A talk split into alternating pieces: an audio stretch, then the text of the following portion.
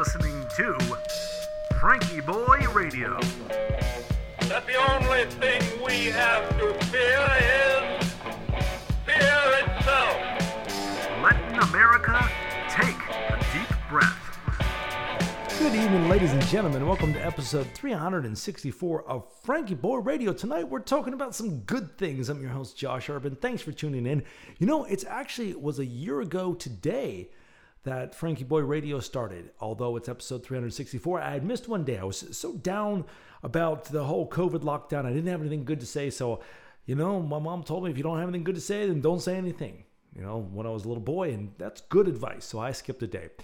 We'll be doing the uh, 365th episode tomorrow with some proper hoopla. But uh, just want to say thanks to everybody for listening all along. It's been real nice, and well, we'll be getting into that tomorrow. I started doing this episode before dinner, and I had all the serious stuff, and it's like, man, no, you're not tuning in to hear me preach. You're not tuning in to hear me opine. You're tuning in to uh, get a little boost, to get a little uplifting, get a little help dealing with this crazy stuff, keeping you company through COVID. It's been my tagline. And I have been reading The Hobbit. I first read The Hobbit, I think I was 11, and loved it. Ended up reading Lord of the Rings, really, really enjoyed that. Then, well, that was so, it's been a while. Watched uh, the Hobbit movies recently. I had a cold, so I was home and I was watching them. Enjoyed the movies, but I thought, you know, this is not quite how I remember it. I think they might have missed the point. You know, I mean, yeah, the story was was basically the same, but the the point.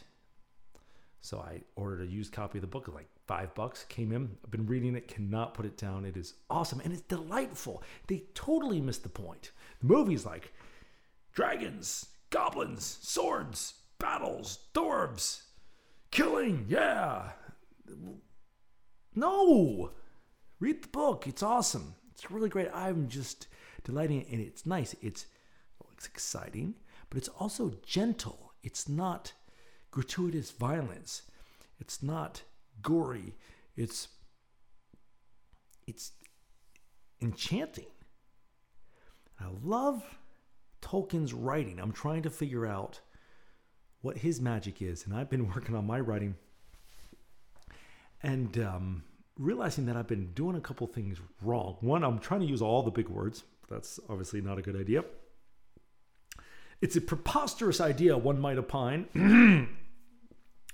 and then, um, then I'm taking myself, I'm taking myself too seriously, and the craft not seriously enough. So I'm working on changing that.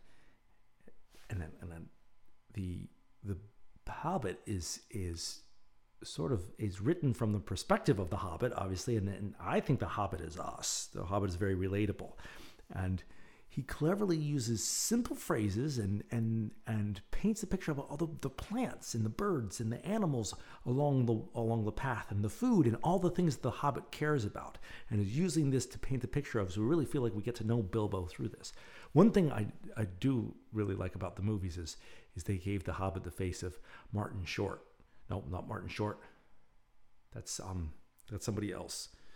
Um, the British guy. Maybe it is Martin. No, it's not Martin Short. He's an American comedian. Um, you know who I'm talking about. Whoever's whoever's the Hobbit guy. Him.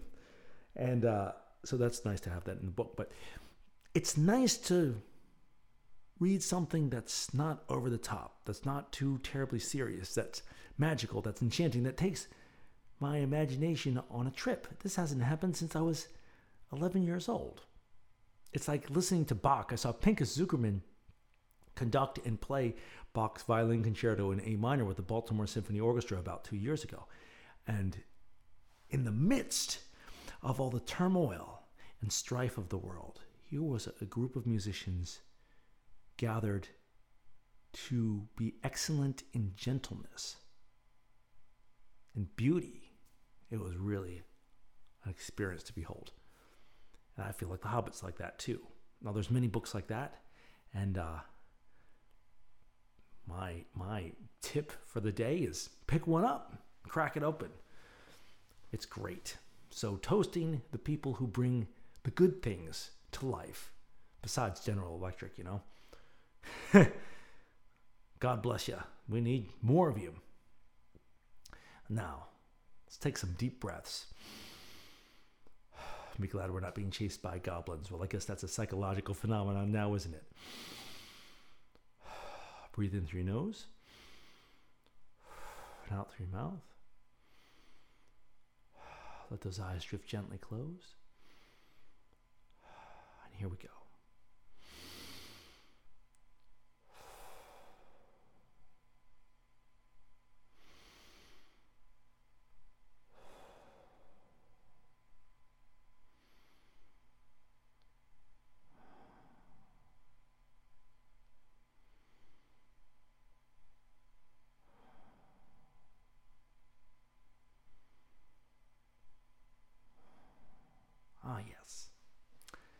Now, one more thought about this. I'm especially appreciating it now, realizing that one can be in the world and still choose to bring good things to the world. I think when I was 11, I was reading The Hobbit. I, I liked it.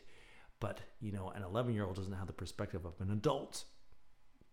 And we all have been in the world a lot and we've dealt with some good things, we've dealt with some bad things. We've seen what happens when you bring bad things in the world, you see what happens when you make good choices, when you make bad choices. And uh, well that's that's an interesting thing. That's I guess that's the definition of virtue is is when you can do something good or you can do something bad and you choose the good thing. So I'm really enjoying this talking. We'll see you tomorrow for the official 365th episode. Keep it locked right there and we'll catch you on the flip side. Thank you and good night.